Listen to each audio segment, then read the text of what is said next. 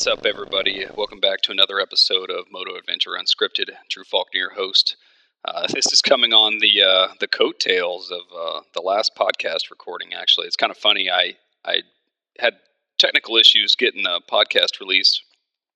Uh, just having issues with my recorder and whatnot. So by the time that I got that working, it turns out I published the same morning that the uh, the Harley Pan America release came out. Uh, so a lot of what I had gnashed my teeth about uh, had some interesting answers. Uh, I still feel like a lot of that stuff is still open. And there's a lot of that's to be seen. Um, but to some degree, some of my concerns were uh, get to be get to be dialed back a little bit. So that's kind of nice. So I, I want to take a couple minutes talk about the new Pan America release video, um, and and now that we all know something about the bike, uh, talk about some stuff that you know counters some points I made, or you know reinforces or sets some issues at ease for me. And then uh, on top of that, uh, basically talk about some reactions. I'm not usually into like oh reaction videos, but at the same time, I I, I feel like I have a unique perspective on this because up until probably today. I feel like the reaction has generally been that you know people are kind of like ah the the Pan American's going to be fat or I'd never buy a Harley or whatever, and maybe I'm spending too much time hanging out in the comment sections with the trolls, and maybe I just need to realize that real people are not the ones that leave comments. Maybe that's what's going on. But anyway, um, it, I guess the first I want to start out with, um, while I don't think I made it public in enough places or the right places, but I've still been watching the Pan America release, you know, with a lot of patience and interest. Um, I, I knew just from looking at it that it was a bike that had to be it had to pave the way of the future for whatever Harley Davidson is going to become. If if they really think that they need to change the company, turn it around, and go in a new direction, then then that bike is obviously at the forefront of that, and it has to check a lot of boxes. It has, you know, is a really high bar to jump into the 1200 cc adventure market, and then on top of that, be the anti Harley. It, it had to come out and be everything that Harley Davidson wants to be, but then again, everything that's counter to the current image. Um, so I've I've been waiting patiently and, and reserved any you know statements of oh it's going to be heavy or it's going to be expensive or whatever. Now I'll, I'll admit I had a feeling that it was going to be an eighteen thousand dollar bike just because that's about the bar where BMW has set or has set BMW has set the bar at that level. But um, I I w- didn't think that it would be as crazy as to be, you know, 24 grand or whatever it happened to be. So uh, I guess I should cut to the chase um, that, you know, base models priced at, you know, just under, just under 18. And then the, the, the premium model without, it's key point, without all the options is just under 20, like dollars under 20. Um, so it is solid start, solid competitor.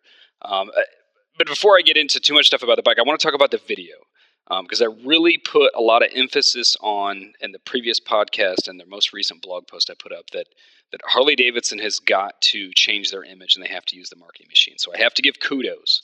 You know, it's a 20 25 minute release video.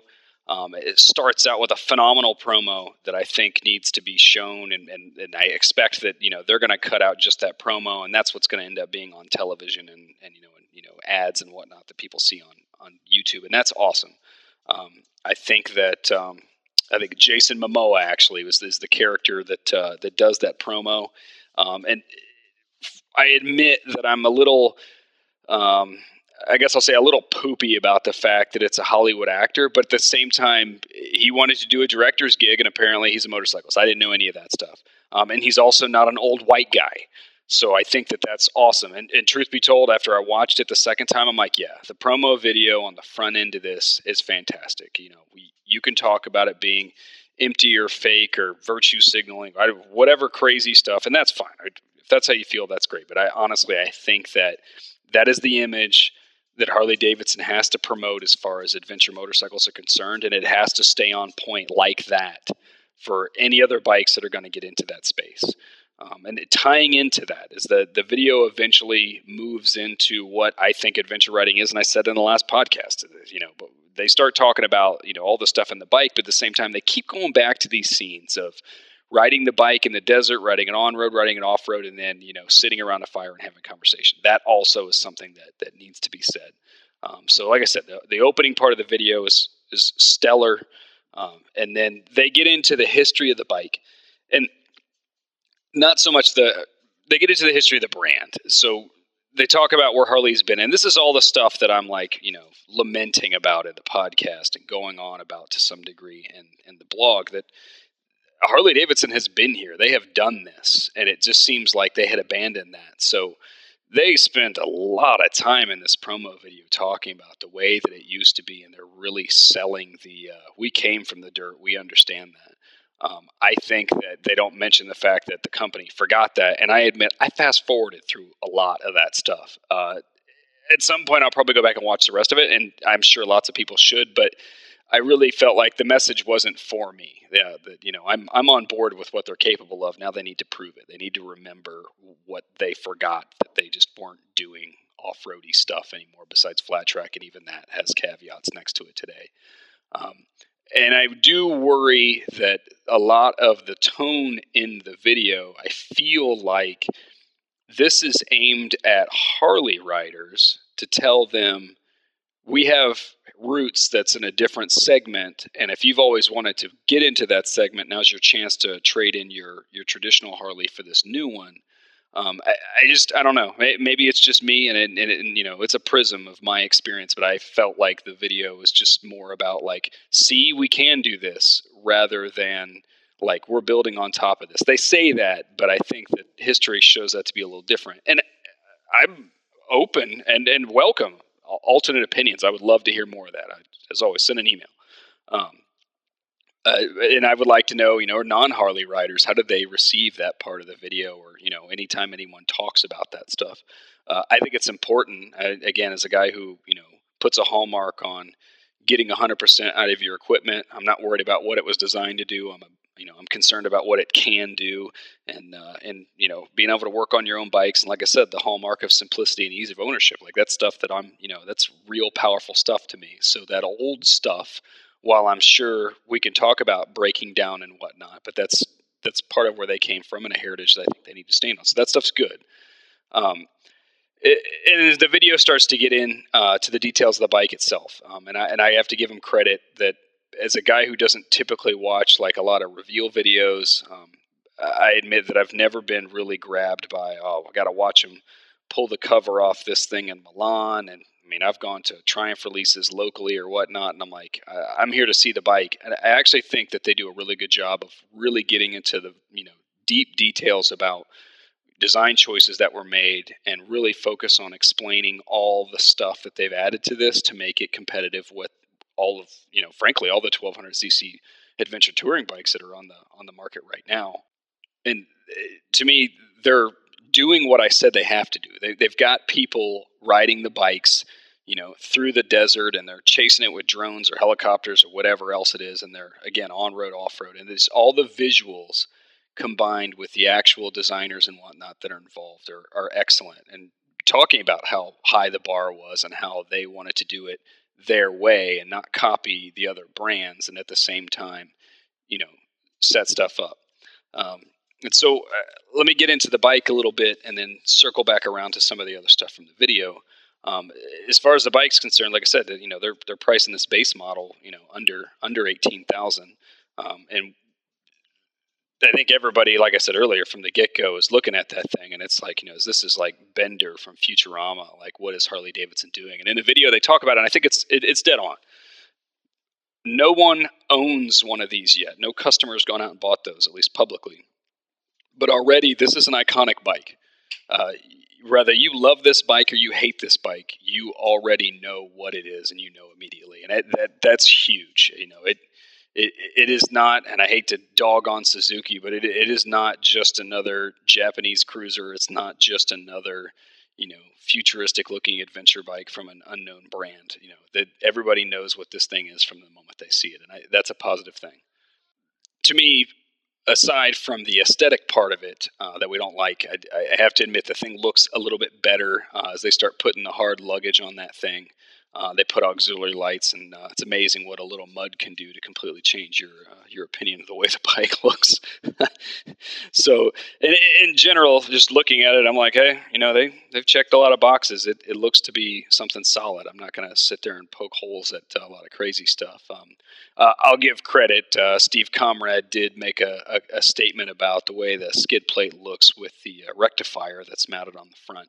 Uh, I went back and when I watched through the video, I see that they have a, a, reinforced skid plate that actually covers that in the actual video. So I'm not sure where that came from. Um, so that's something to be said about, you know, uh, maybe that's uh, heritage or just another thing of like cast rims, the base model. Well, no, the, the, the normal model comes with cast rims. So, you know, people can say, well, that's not very adventurous, but I still think that in the end, if you don't ever intend on taking this, this bike off road, cast wheels is an excellent decision, and I definitely think that either the base model or the the standard should come with cast wheels because people are going to want to you know carry just tire plugs and have tubeless tires all the time. So that's a good choice. So whether or not a a skid plate operates. And and I'm going to reserve final judgment on that. I mean, to sit here and, and, and, yak about what I think about a bike without actually having ridden it is brave in itself.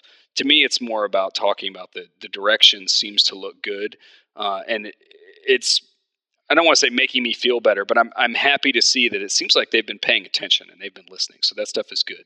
And like I said, the suspension travel on the on the stat sheet is like seven inches, which isn't particularly impressive. It's probably no KTM, you know, 1290 or whatever. But but the reality is, is in that class of 1200 cc adventure bike, that's probably plenty for what most people are going to do. And obviously, they've done their best to try to trash the crap of it in all the promo videos so that people believe that it's something that they can actually do.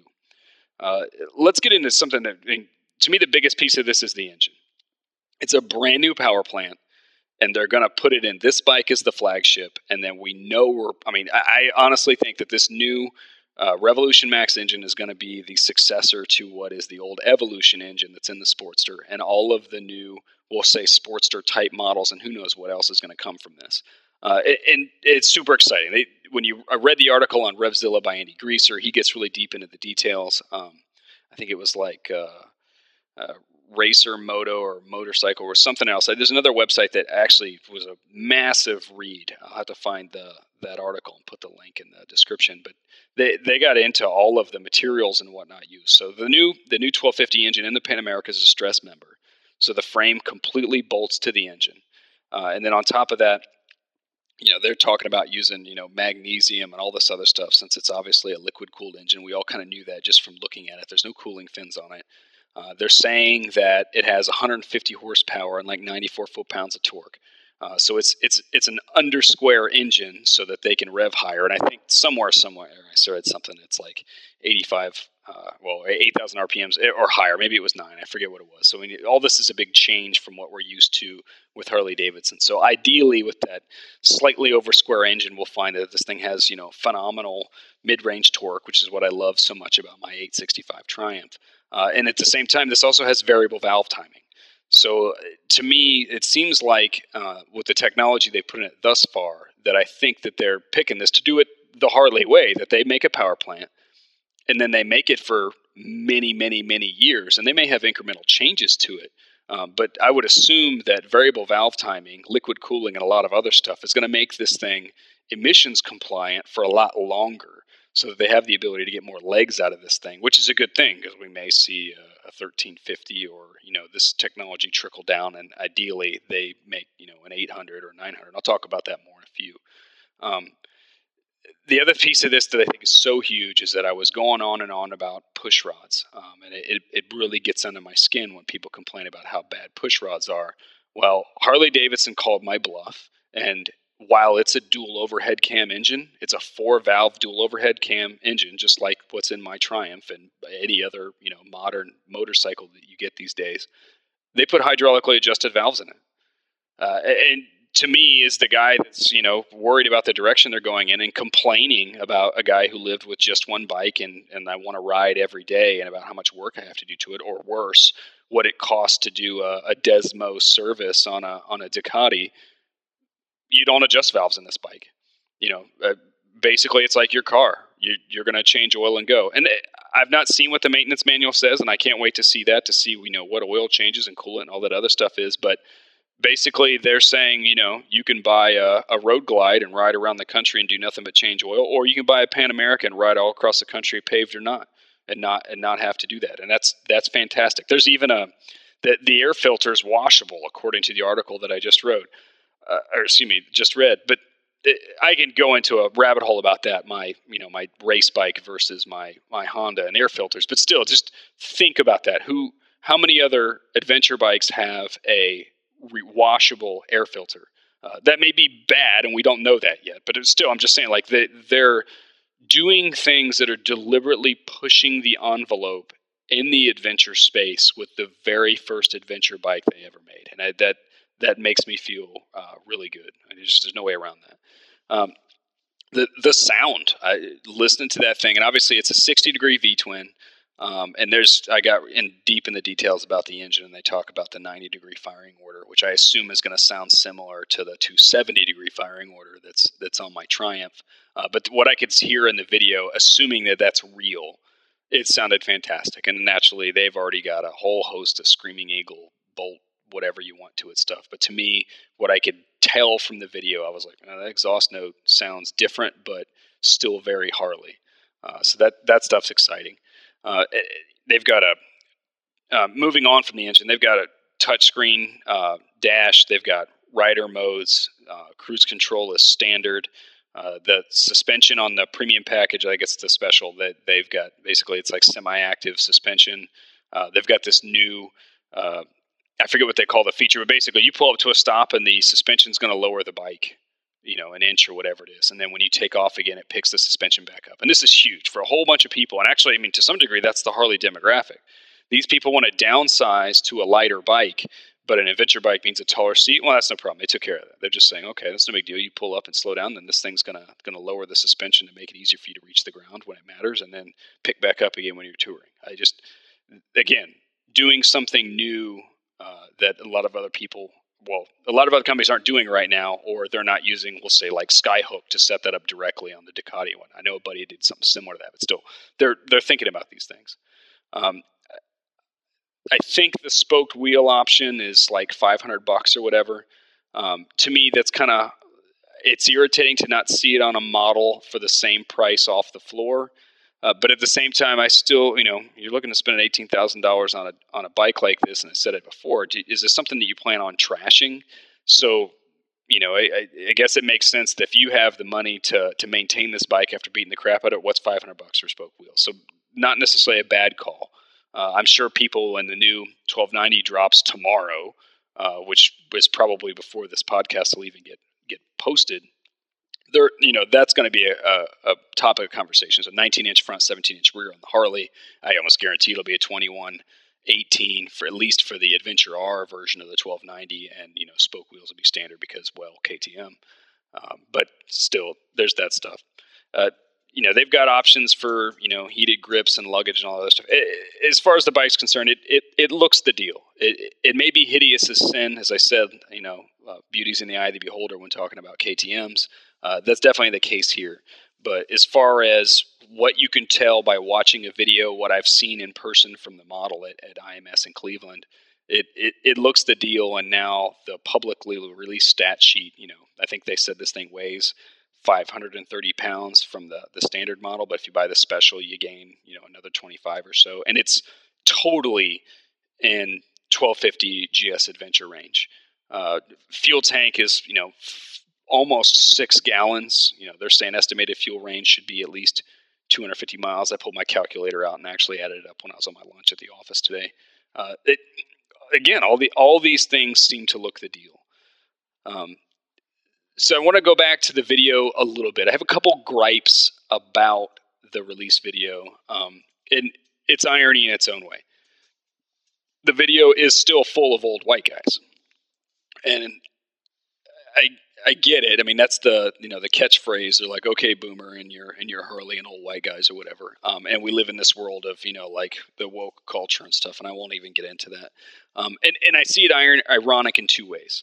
Um, I'm I'm not really as big a fan as the two guys going out camping, and obviously one of them's the CEO and whatnot. That that those scenes seem forced to me. That that doesn't feel authentic. Now, the guys that are the engineers that have done all the stuff to the bike, it, they're the real people that actually did it.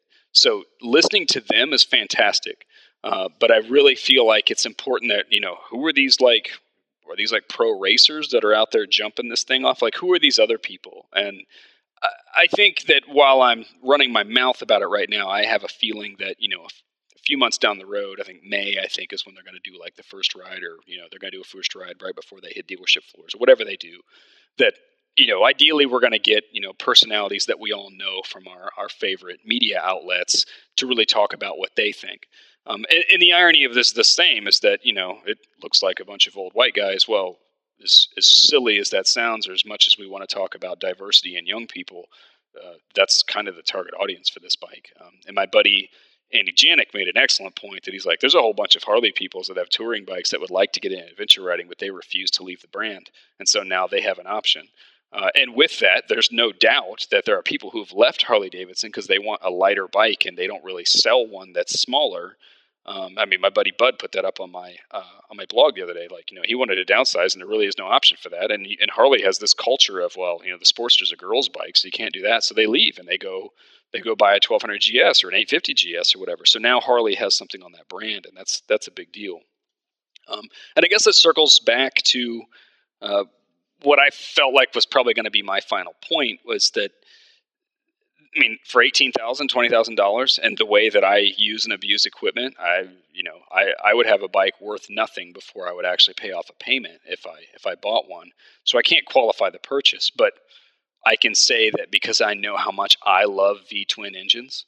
Uh, you know, like I've listed publicly elsewhere. You know, like the uh, the Moto Guzzi V85 TT. I rode that bike and I was in love with it almost immediately. Uh, on the stat sheet, it's probably not the best bike, but you know because it has cruise control and a, and a host of other stuff, that would be a phenomenal adventure touring bike for me. And I just I can't get enough of the character. Shaft drive, V twin, vibrates like crazy at a stop sign, but totally floats away. Has more power than my my scrambler does, even though it has less you know less displacement. That kind of stuff. I I love it. So I'm I'm I'm going to be into this bike but it's it's a ways off before I can go. Yeah, I'm going to throw down money and I'm going to get this bike because I like to get deeper in the woods, and you know it's still 520 pounds, you know 530 pounds, so that's still a big deal. But it's definitely a touring bike that I'm looking forward to riding and putting it next to, let's say, an Africa Twin or like I said, that V85 TT and, and ask myself which one of these bikes actually speaks to me. So that's that's a, a big thing, and I'm looking forward to that. And and I hope more people that are listening are too, that are just open to that. Even though, hey, they're going to spend the money, but I say go ride it and find out what you think of it. Uh, but but more importantly, some people are going to flock to this thing and and put down the money and buy it. And that's the direction that, or this is the point where I'm concerned about the direction of which where's Harley going. Um, I was worried, as I said in the last podcast, that they've been backpedaling on a lot of the other bikes and a lot of the other details. Um, and, and, if they want to trim back on, you know, kids' bikes and battery battery bikes and whatnot, I don't necessarily. I, I can't say either way if that's a good plan. Uh, I, I, could go on for several minutes about how I feel about the live wire, um, but it seems like they're on board with this bike. So I'm hoping that they can sell a bunch of these and we get you know an 800 or a 950 out of the deal. Um, tied to the stuff that I just said in the video, they show the 1200 or 1250 custom at least twice. So they're already hinting they're going to make that bike and sell it, and that's a good thing. I'm still curious where they're going with the Bronx, and maybe they're maybe they're slowing down on that because they want to make sure that you know they've got the horsepower and the weight and all that other stuff right to go into we'll say Street Fighter territory. I don't know. Uh, I, I'm still fearful, but you know because of everything I've seen in this video, I'm like, well, they're they're they're stepping off with the right foot here. They could polish some things to make him a little bit better, but you know they're they're definitely talking the right talk. So then that's the next step. From here, they have got to get the dealerships on board they have the bike, and I think it's probably going to do the thing. Well, we'll see. I mean, I, we don't know that yet, but still, I, I think that you know we can put this thing up against the the, the Super Tenere and a, and a host of other 1200 adventure bikes, and it's going to be a great value and and tick a lot of boxes for a lot of people. I would assume that it's a better adventure bike than the Versys 1000 is every day of the week and twice on Sunday, except when we're talking about pavement. Um, but the people at the dealership have got to be invested in this. Um, and like I said about some of the the forced stuff that's in the you know very beginning of, or not very beginning, but in early in the video and definitely the very end that it, that that culture I don't feel like is completely sold on it. But if everybody in the dealership is on board with welcoming these new people, then that's going to help. Um, and then there are going to be people like me that are like, well, I'm not ready to spend 20 grand, but when one comes around, you know, in the $12,000 range, you know, that's awesome. So I'm, I'm hopeful. Uh, like I said, I'm still, I'm still reserved. I'm still concerned, but I, I'm really impressed with what I saw come out today. Uh, and, and I hope that the motivation for making this work, you know, bleeds into the dealership network so that people are ready to support that. I hope people buy these in droves so we can get a middleweight adventure bike and frankly really put influence and really reach those younger riders because right now this is still out of the reach for a lot of people. Um, and while i could probably financially manage it it just doesn't make any sense to me. Um, but i'm looking forward to riding one regardless.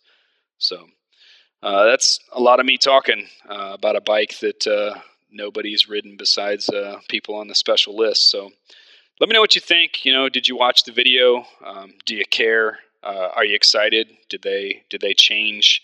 You know, your opinion of what what you expected. You know, did I tell you something that you hadn't thought about before or whatever? So, you know, hit me in the email moto80vr at gmail.com. Send me a message on Instagram, same handle, moto80vr on Instagram or whatever.